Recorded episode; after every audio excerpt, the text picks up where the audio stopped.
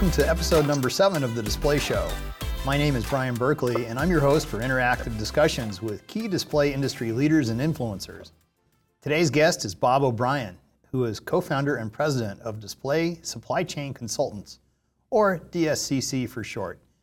Bob has decades of experience in the display and electronics industries. At DSCC, he has the lead role in analysis of display materials and in coverage of TV and other large screen display applications. Prior to DSCC, Bob worked for Corning for over a decade, working as Corning's Director of Market Intelligence and Strategy. In fact, that's when we first met. Bob also worked at Philips and LG Philips Displays. He has a BS in physics from Cornell and an MBA from the University of Michigan. For those of us who've been around SID, Bob's face is quite familiar as he's been active in the industry for many years. Bob, welcome to the Display Show. Thanks, Brian. Um, very pleased to be here. Uh, I've enjoyed uh, many of the display shows uh, that you've done already. I was uh, I was noting on your your last one where you did uh, I think his, his, name was Regis McKenna, um, and watched that one, and it made me feel young because he's talking about things. he's talking about things that were happened before I was born. So uh, it takes quite a lot to do that all I need to do to look is look in the mirror to realize how old I am. So with, with, my COVID gray COVID beard now. Oh, we've been around for a little while. Um, uh, where should we start? Maybe uh, maybe we should start with DSCC. Um, I think many of our viewers will know that you and Ross Young founded DSCC, which by now is considered one of the display industry's leading market research firms. And uh, would you like to say a few words about your company? Yeah, sure, sure. Yeah, I had met Ross actually before my Corning days uh, when I was at LG Philips um, and and recognized him as leading DisplaySearch. And when I got to Corning and and basically was leading the team doing their market intelligence work, I, I quickly came to realize that DisplaySearch was the gold standard in display market research um, in in those days. And uh, and you know I had a lot of respect for the work that that that they did and the essentially the organization that he put together. Um, so uh, after I left Corning, which is will be five years ago at the end of this month, um, I uh, uh, Ross and I met at the uh, SID Display Week Business Conference actually in 2016, and uh, and he said, "You want to start a new company?" And I said, "Yeah, let's let's do that." and uh, we've got Yoshi Tamura and Sam Matsuno as our senior partners in Japan. Um, and we're growing. We're up to 11 full time people, uh, plus several more part time folks. Um, we're representatives in US, Japan, Korea, China, and the UK. Um, we're also looking to add more talent. So if uh, if you have a passion for display market research, um, give give give me a, sh- a, shout, give me a note, uh, um, and we might want to hire you. Well, thanks. Um, it's amazing to see how DSCC is doing. Uh, it's, as I mentioned, quite credible, uh, and uh, many leading firms are depending upon the research you guys are doing. Uh, now, you have expertise on materials and large screen applications, as, as uh, mentioned earlier. So, you know, we should talk about those. Um, CES 2021 was held recently. Uh, it was held virtually. Yeah, it was virtually this year, uh, and of course, uh, CES is the industry's um, biggest event.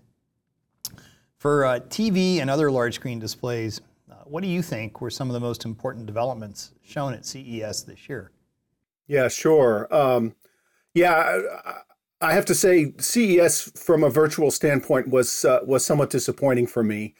I think, in, in particular, the the the huge scale of CES is difficult to replicate in a virtual space. And you know when you can't see the displays in person it's really hard to make an evaluation. But um, I think this will go down aside from being the year of the pandemic and the virtual um, in terms of the products I think it will be the year of the mini LED uh, because I think in the TV space that's been the biggest development um, of this year with Samsung rolling out products, LG rolling out products, Hisense rolling out products, um, and TCL, which was basically the leader in uh, mini LED products, launching it a couple of years ago, is now in their third generation, which they call uh, OD0. So a lot of uh, interesting and exciting developments in mini LED, which is going to be uh, and a, a, very interesting competitor in uh, in the premium TV marketplace. So you couldn't see the displays, but nevertheless, it sounds like there were some very big announcements. Um, yeah, yeah. Actually, uh, I, let me make a comment on that. Uh, you know, I uh, I I've been pretty high on mini LED since CES a year ago.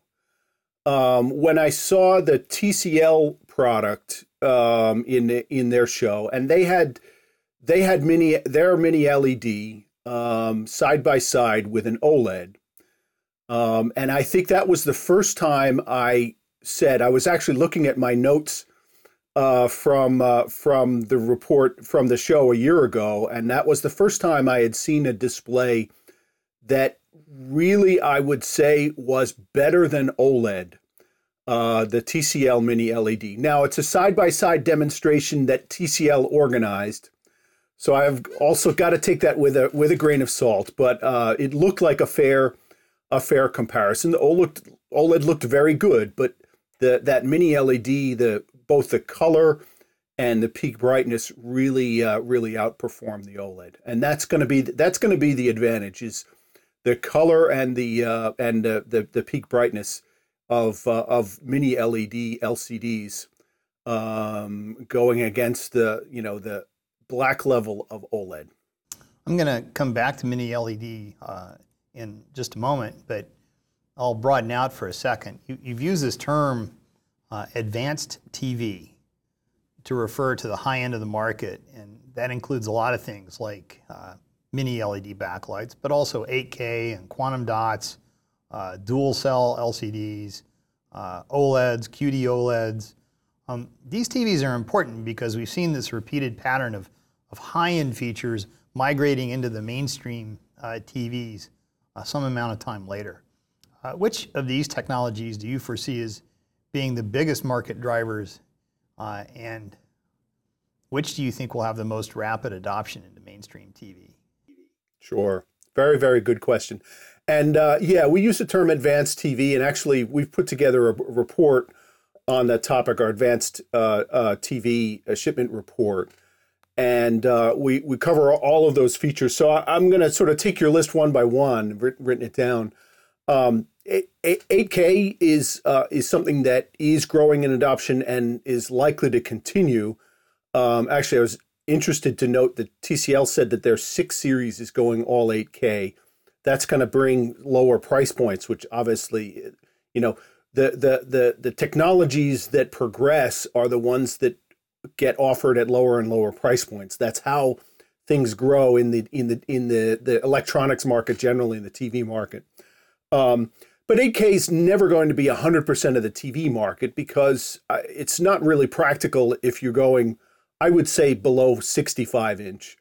Um, there have been 55 inch 8K TVs offered, but I think that's a little bit overkill. But from 65 and larger, yeah, you can really see that difference, and uh, and and that's going to grow into the millions and tens tens of millions. Um, quantum dots, quantum dot enhancement films, QDEF, um, is uh, you know is the product behind Samsung's, TCL's, uh, Vizio's, uh, uh, uh, and and some other brands' uh, products, and that's going to be that's going to be growing into the tens of millions, also within the next the next few years. Um, mini LED, I've already talked about as you know, pretty excited about that growing. Um, dual cell, you know, I was been very intrigued by the idea, but in a sense, dual cell has a sort of natural limitation because one cell of LCD really looks quite good.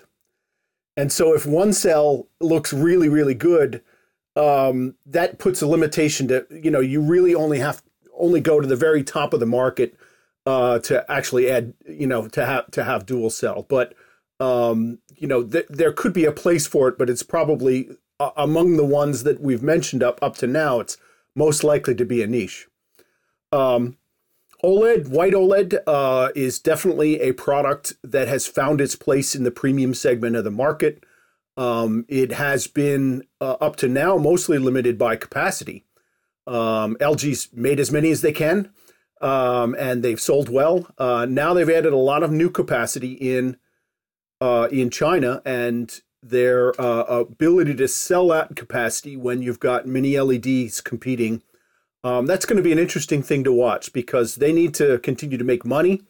Uh, so they can't just discount it to, to, to, to fill their capacity. They need to be able to make money on it. And so, uh, yeah, that's going to be interesting to watch. But white OLED is going to be an important part of the uh, of the landscape in the, in the next few years in the premium TV space. Well, I want to come to all of these. It's such an interesting conversation because we're talking about nothing less than the future of TV and uh, near-term future, actually, over the next uh, year to two years, three years. Um, I want to go back to mini LED backlights and probe that a little bit further. Um, you know, again, we see this pattern of something shows up at the high end, and that's where mini LED is right now. So I wonder if you have a projection as to when mini LED backlights are going to be finding their way into the mainstream TV. And, and to define that, mainstream TV is less than $1,000, maybe in the $500 range. Um, uh, okay, okay. I was going to. I was, I was thinking about this. So, what what's mainstream? I guess is a, is an important question. And I, right. when I was thinking of mainstream, uh, like one of the first definitions you could imagine is more than a million TV sets, right? So that's an interesting sort of milestone, and, and th- that'll be there this year.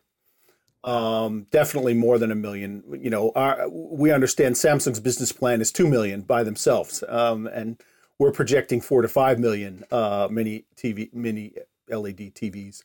Um, under a thousand dollars, uh, I think you'll likely see that before the end of this year. Um, you'll just see the first the first offerings probably at nine ninety nine. But yeah, I expect to see mini LED TVs offered um, nine ninety nine before the end of twenty twenty one.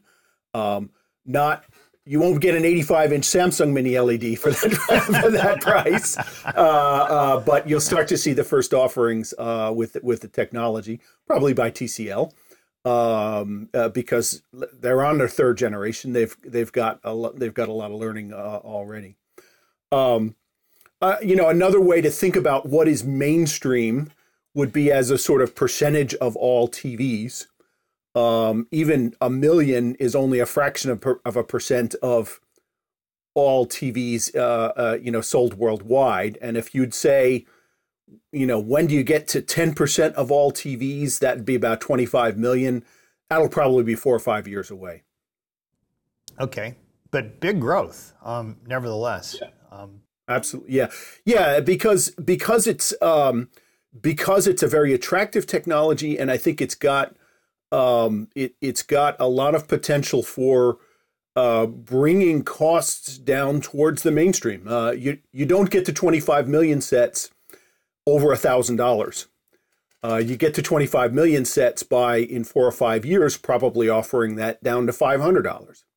Well, one of the big announcements at CES uh, came from LG Electronics. Uh, now, they're one of the world's leading TV manufacturers uh, for certain. And I uh, observed that they just introduced quantum dots uh, into their TV lineup. I think they call it QNED. Um, yes. It seems like they were the last major manufacturer to embrace quantum dot technology. So, do you have any comments on this development? Sure. Um, yeah, it's it's it's interesting to see uh, uh, LG coming in with uh, a quantum dot LCD product. Um, LG's had quite some success with white OLED. Um, white OLED has helped to elevate the LG brand into really the top tier in the premium space. I mean, LG had always been a, a significant volume player in the TV market, or at least always for the last 10 to 15 years.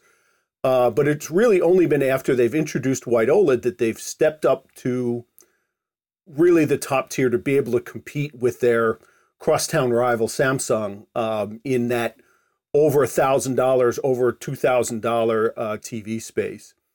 Um, so they've got a little bit of a of a challenging uh, balancing act to go as a brand where they want to maintain white OLED but they also have this uh, LCD product, which is, again, I wasn't able to see it because it, we, we didn't have an in person demo at uh, at CES. But everything I know about Mini LED is it's going to look quite good, and maybe in many cases better than the white OLED product. Uh, so uh, that's going to be an interesting balancing act for the brand uh, LG Electronics uh, managing that in the TV space. Well, let's let's get right to it. This is like you know, we're gonna get into this. What is their decision? What is LG's decision on quantum dots mean for OLED TV, and and is it going to continue in its role at the high end of the market? Well, LG's going to keep positioning it there. Um, and you know they're going to have their OLED TV sets at a higher price point than the uh, than what they're calling QNED, um, and um, you know whether whether the the OLED continues to sell well um, once these two products are are out there competing in a marketplace. That's um, it's not not at all certain to me that that that OLED's going to continue to sell well. Um, you know, with with the mini LED products that that are in the market because there's only so many TVs that you can sell at fifteen hundred, two thousand dollars. Um, you know, the global TV market is two hundred fifty million, but the market for over a thousand dollars is only about ten million. And that number, you're not going to expand that number. It's probably going to be 10 million next year and the year after and the year after that. So it's really fighting for that. Mini LED is going to get a, a, a, significant piece of it, and it might be taking some of what OLED's got. Well, there are improvements that are happening in the OLED space, and uh, LG just announced this. I think they call it Evo OLED TV stack, which uh, yeah. they may be incorporating some new materials in their white OLED TV sets uh, even this year.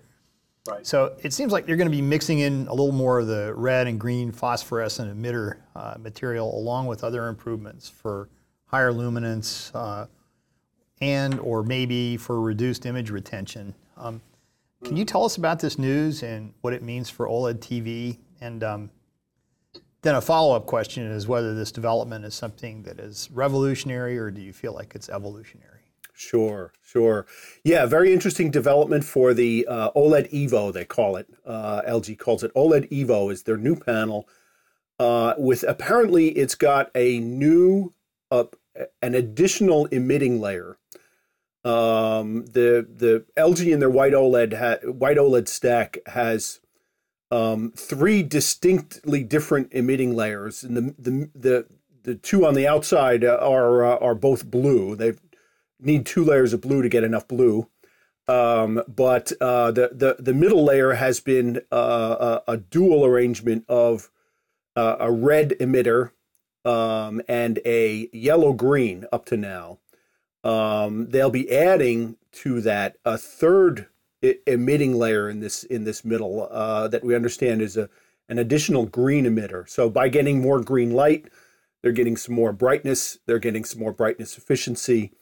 Um, that has has been um, the relative weak point of the white OLED technology, uh, getting brightness and especially peak brightness. Um, so uh, so that's going to help. To our understanding, they're only offering that at the very top of their product line right now.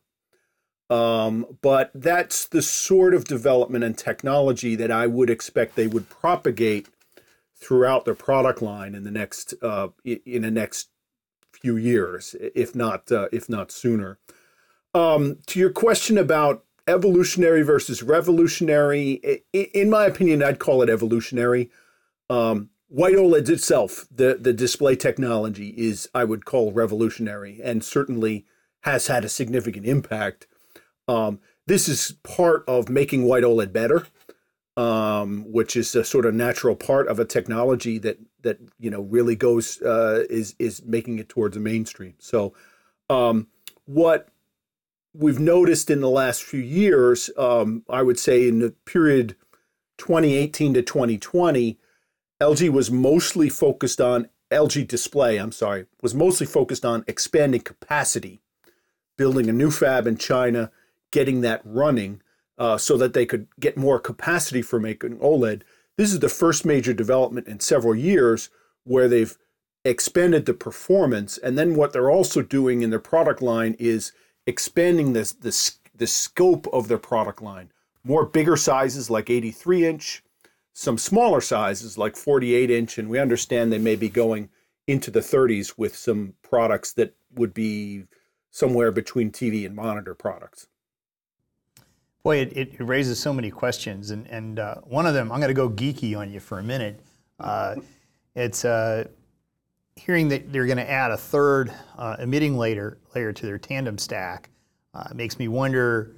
Gee, isn't that going to increase the voltage, and will they lose some amount of power efficiency as a result? But uh, we won't speculate on that here.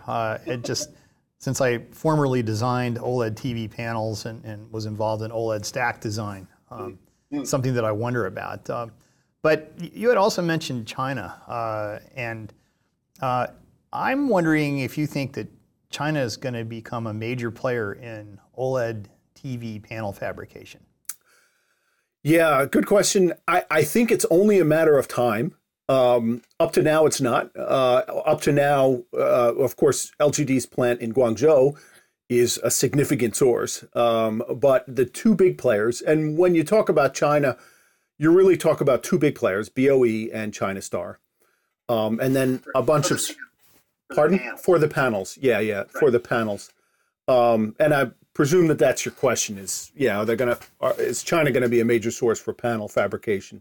So you have those two big players and and some smaller ones. Um, and we do expect that both of them will eventually um, get into OLED TV panel production. Um, we have on our uh, uh, capacity database and capacity roadmap forecast. Uh, uh China Star's got a a T8 plant in Guangzhou uh, that we expect will uh, be making OLED TV panels in the 2024 to 2025 uh, um, arrangement, China Star has been pretty active in making demonstrations and doing some interesting things with inkjet printing technology. Um, and they've got a uh, joint development agreement with uh, with JOLED, who has the only sort of uh, uh mass production center for uh, for inkjet printed OLED. Um, and then BOE um, on their roadmap is a B16 in Fuzhou, which which um, would be a so both the China Star and the BOE would be Gen 8.5 uh, uh, Gen 8.5 plans.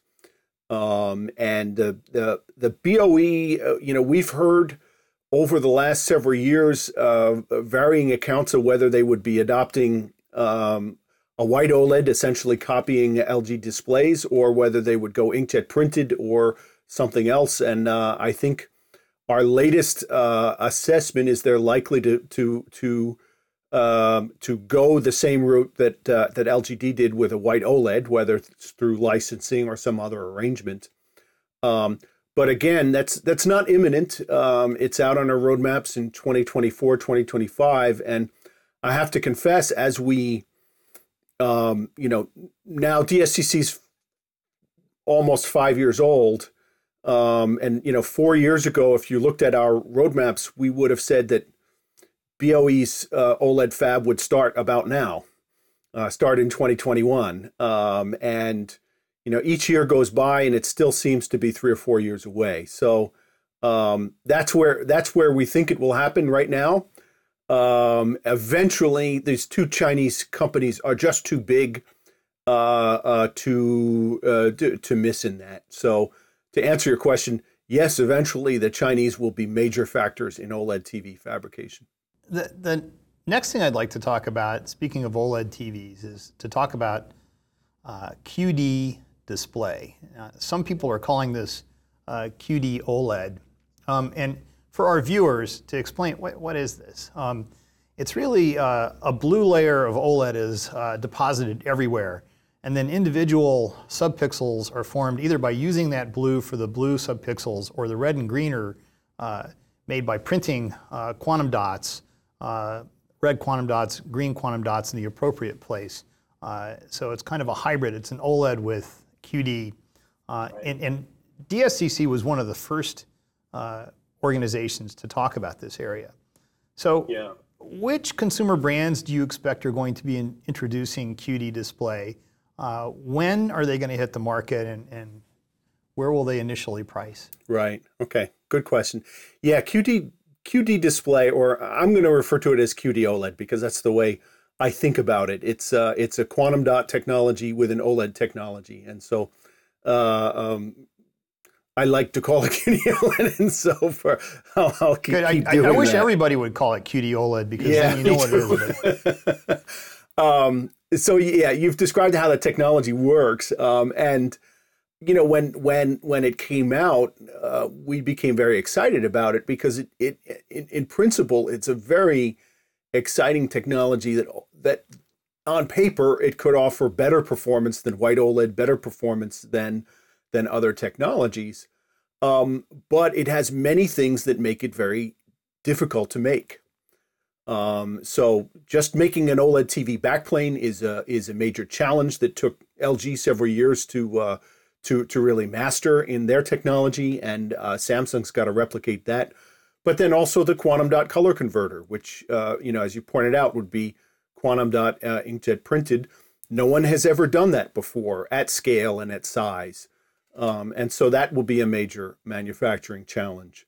Um, in all of uh, you know all of the times that I've been to conferences and uh, and and shows and and so on, I have not seen one, um, which uh, is pretty unusual for a display technology. Now, I certainly attribute the last twelve months of that to COVID. Um, I would have expected to see a, a, a QD OLED product at Display Week. I would have certainly expected to see one at CES, but uh, uh, uh, obviously those have have both been uh, virtual. Um, when it comes out, um, because of how challenging it is to make, and because uh, Samsung will essentially be sort of limited by capacity, I expect it to be higher priced even than LG, dis- LG's and Sony's and other brands' uh, white OLED TVs.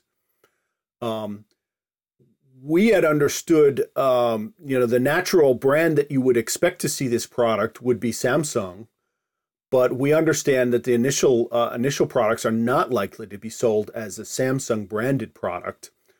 Well, it's it's interesting because you know the Samsung Display is the one who's going to be making this. To my understanding, they're the ones Right. who are probably first in line. Um, but you don't think Samsung Electronics as a TV That's maker- right. You know, uh, I mean, uh, there, there are two two different divisions within the same company, and and something that's not so unusual um, is that the divisions don't always see eye to eye um, in terms of what's important and what's uh, uh, what's what's a priority. Um, certainly, Samsung Display, um, you know, they they have this new technology. They want to bring it to market, and they want to bring it to market successfully. And Samsung is an is the number one TV brand, so that's the that's the natural avenue. Samsung as a TV brand has spent a good portion of the last five years telling consumers not to buy OLED. So, uh, so that's maybe one reason why we see it labeled as QD display and not QD OLED. Um, but uh, uh, Samsung displays actually, you know, after struggling a little bit against OLED in the let's say 2016 to 2018 time period, um, has really found its footing back with LCD technology, and done quite well with their QDEF, or you know, or they call them QLED products, um, and really emphasizing bigger sizes with LCD. So, um, you know, our understanding is that that Samsung Visual Display or the TV maker is not actually going to uh, to adopt a QD OLED immediately. Um, it's got to fit into the product line uh, a little bit later, and so Samsung Display, the display maker, the panel maker, um, is uh, sampling this technology to some other brands, TCL, Panasonic, Sony. Um, TCL is an interesting prospect because, you know, they're an, they're sort of an up and coming brand. They're certainly not from a brand equity perspective in the top tier. From a volume perspective, they're number two in the in the TV market. But at the top tier, if you want to sell two thousand dollar TVs, you've got to have a brand reputation that that really supports that in order to develop that brand reputation, you've got to demonstrate leadership in technology.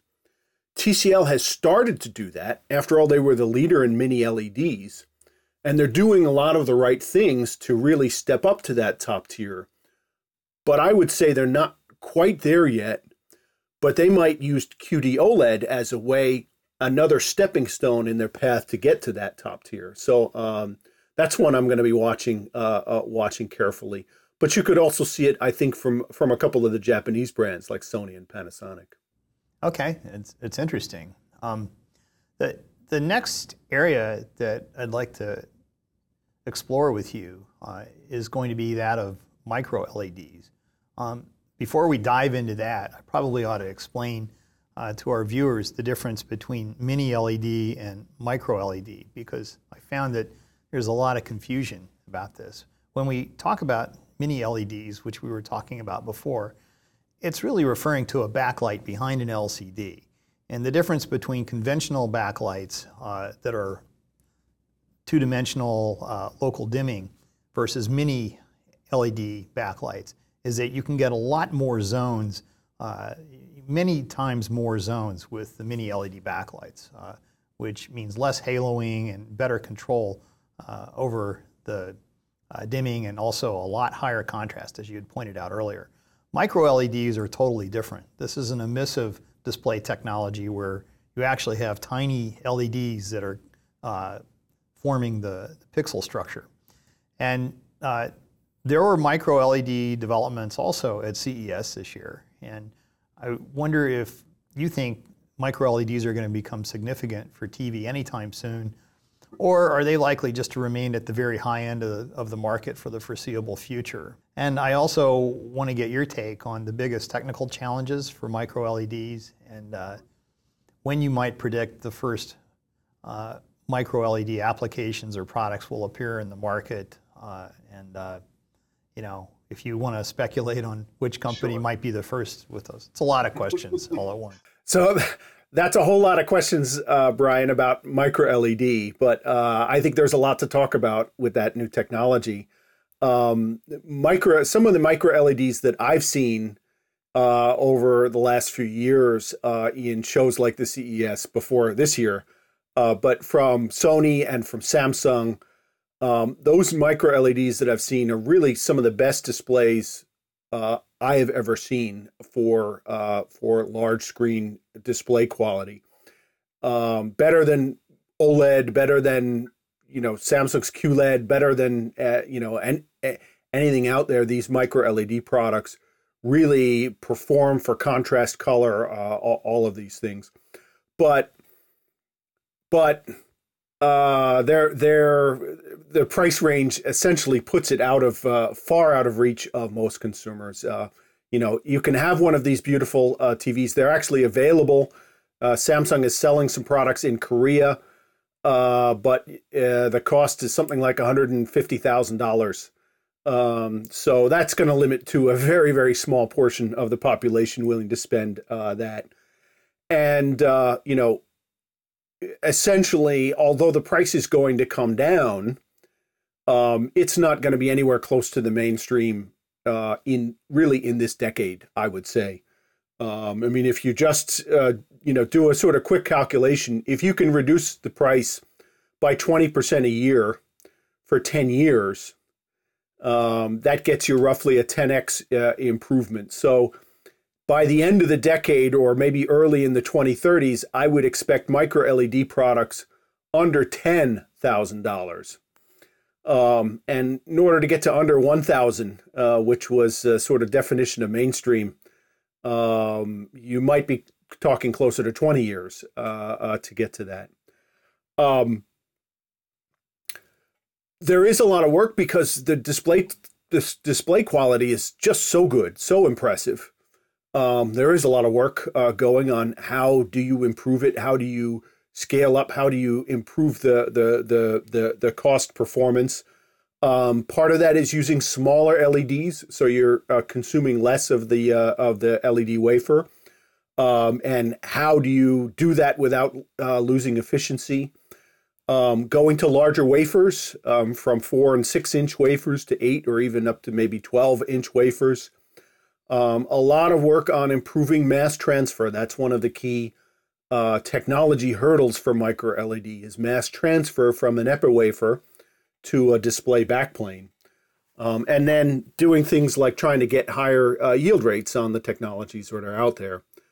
Um, in the meantime, there is a huge business in LED. Uh, you know, so people talk about micro LED as if it's a brand new thing, and the brand new thing is the micro part of it as you're getting to smaller. But LEDs are all around us.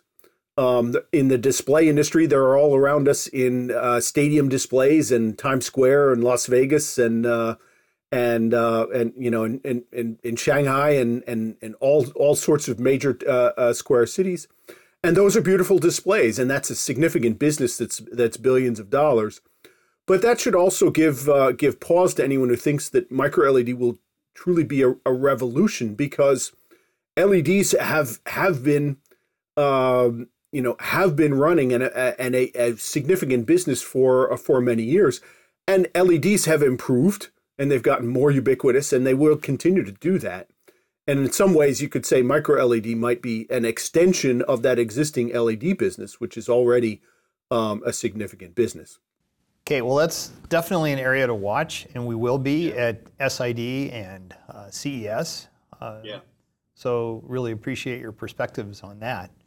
I, I, I want to zoom out for a moment um, and just ask your opinion on what you think are the most important consumer buying criteria for TVs? You know, is it is it all about price or do features actually matter? Uh, what do you right. think?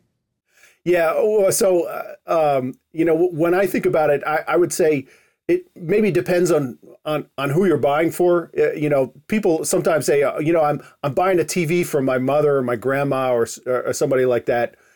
Um, you know, for someone who is you know not an aficionado or not that critical about uh, their TV performance, then it is all about price. You know, really, um, all TVs that are sold today, just about all TVs, are really, really good and substantially better than what they're replacing. You know, if your grandma has a TV and it needs to upgrade, um, she's probably watching either an early generation um, LCD TV or maybe maybe a 15 or 15 year old plasma or maybe even switching from a CRT. And any of the TVs on the market today will be substantially better performance than what it's replacing. Um, but if you really care about picture quality, uh, then features do matter. Um, color is important, and that's why quantum dots are an important technology because they're improving the color uh, on your TV picture. Um, black level and contrast is important, which is why OLED has done well and why Mini LED is going to do well.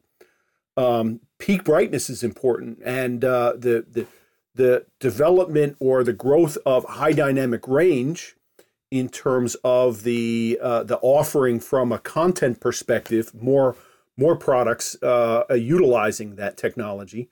Um, peak brightness becomes more important for the picture. So all of those are important characteristics for people who really care about the uh, the picture quality. And I would say the one one more thing, and I don't deal uh, in a lot of detail about this, but video processing is very important. Uh, that's how you get you remove a lot of artifacts um, uh, from the picture picture quality, and uh, you know they're going with the big brands, the known brands. Um, will get you a video processing technology that will uh, that will do you justice. Okay. Um, well, not just for TVs, but if we consider all displays, what do you think, and what does DSCC think are the most important trends? Sure. Um, you know, outside the TV space, really a lot of the uh, technology improvement in displays is, is dedicated toward the smartphone market. Um, you got a lot of things going on in smartphones that is working on improving uh, display quality and display functionality. Um, so foldable displays. Uh, Samsung has introduced the first foldable, and and there's been others, uh, uh, Huawei, Motorola, some other brands, and we expect that to be an important and growing category uh, going forward.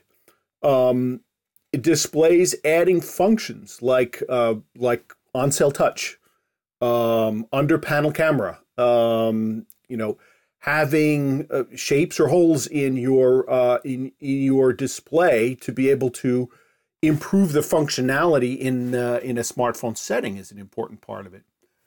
Um, if I think about other applications um, in notebooks and, and desktop monitors, I think a lot of the innovations going on in the gaming segment, where you have um, some of the TV technologies like quantum dots, like high dynamic range, are extended in the gaming space uh, to the uh, to to notebooks and uh, and monitors. Um, and then another uh, area where you're seeing a lot of innovation in displays is the automotive segment. Um, you know, having in your automotive uh, uh, center console displays and your dashboard displays shapes. So not just a rectangle, but having shape displays.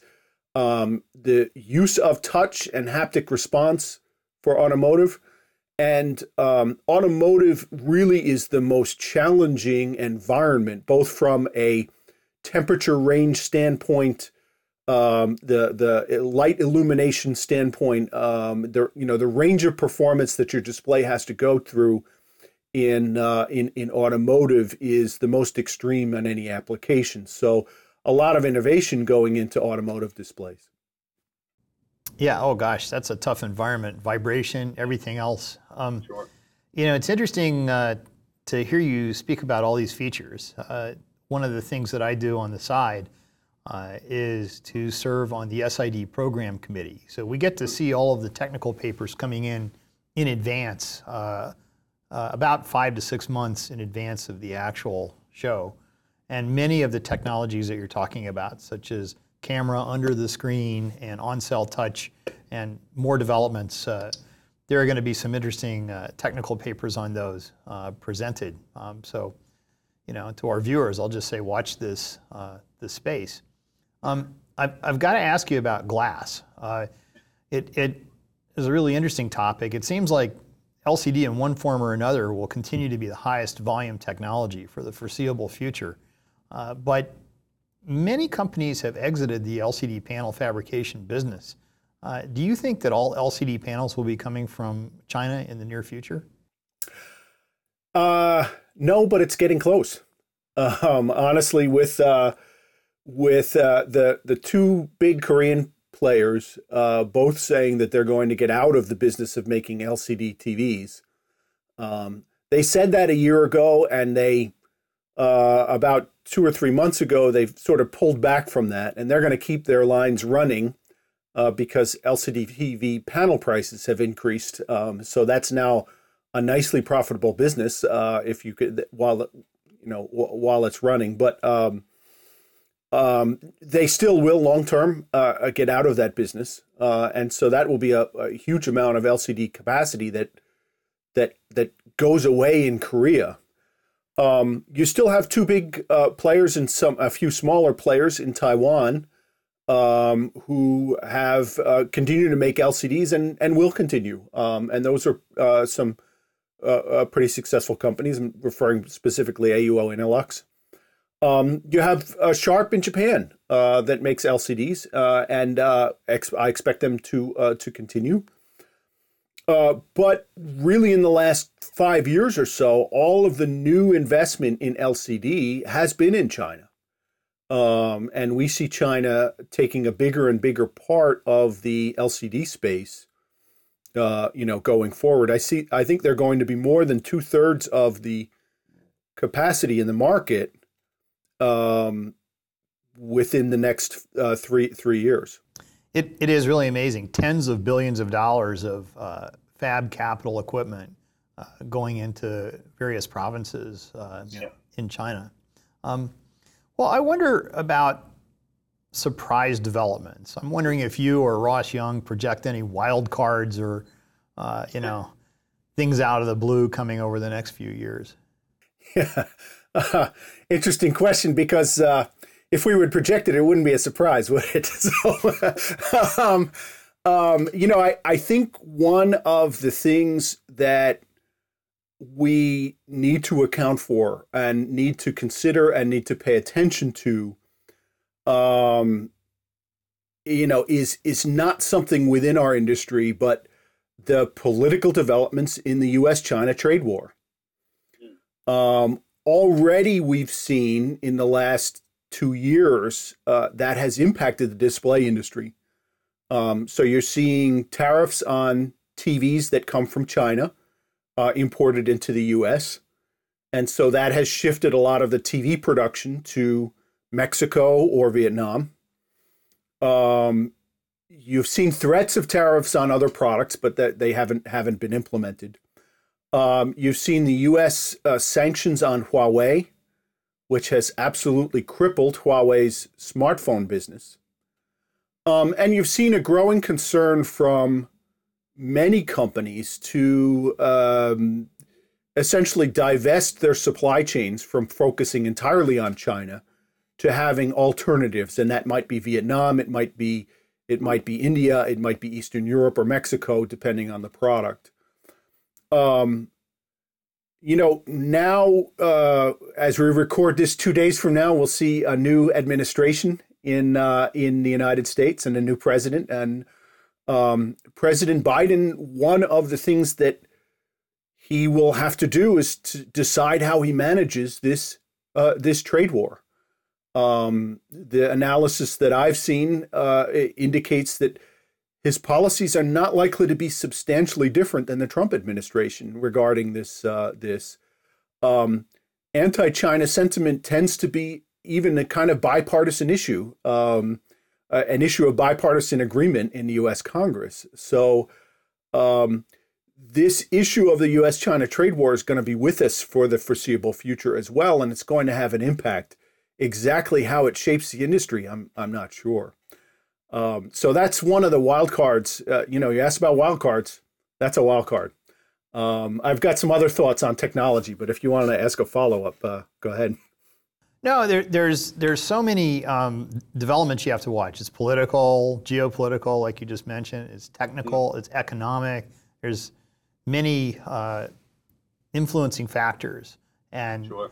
so I guess actually that gets to my final question for you, which is what's the best way for our viewers to keep abreast of uh, all of these trends in the display industry? Well, I think if there was one thing, I would say uh, you should subscribe to our weekly newsletter. Uh, in fact, the DSCC Weekly Review, uh, we you know it uh, we publish it every Monday. Um, that's exactly our mission: is to have uh, to inform industry professionals, uh, keep them up to date on all all of the developments, whether they be technology breakthroughs or market breakthroughs or business break, break, uh, breakthroughs. Um, all of those topics. Um, it's not terribly expensive. Um, you know, you can inquire about it.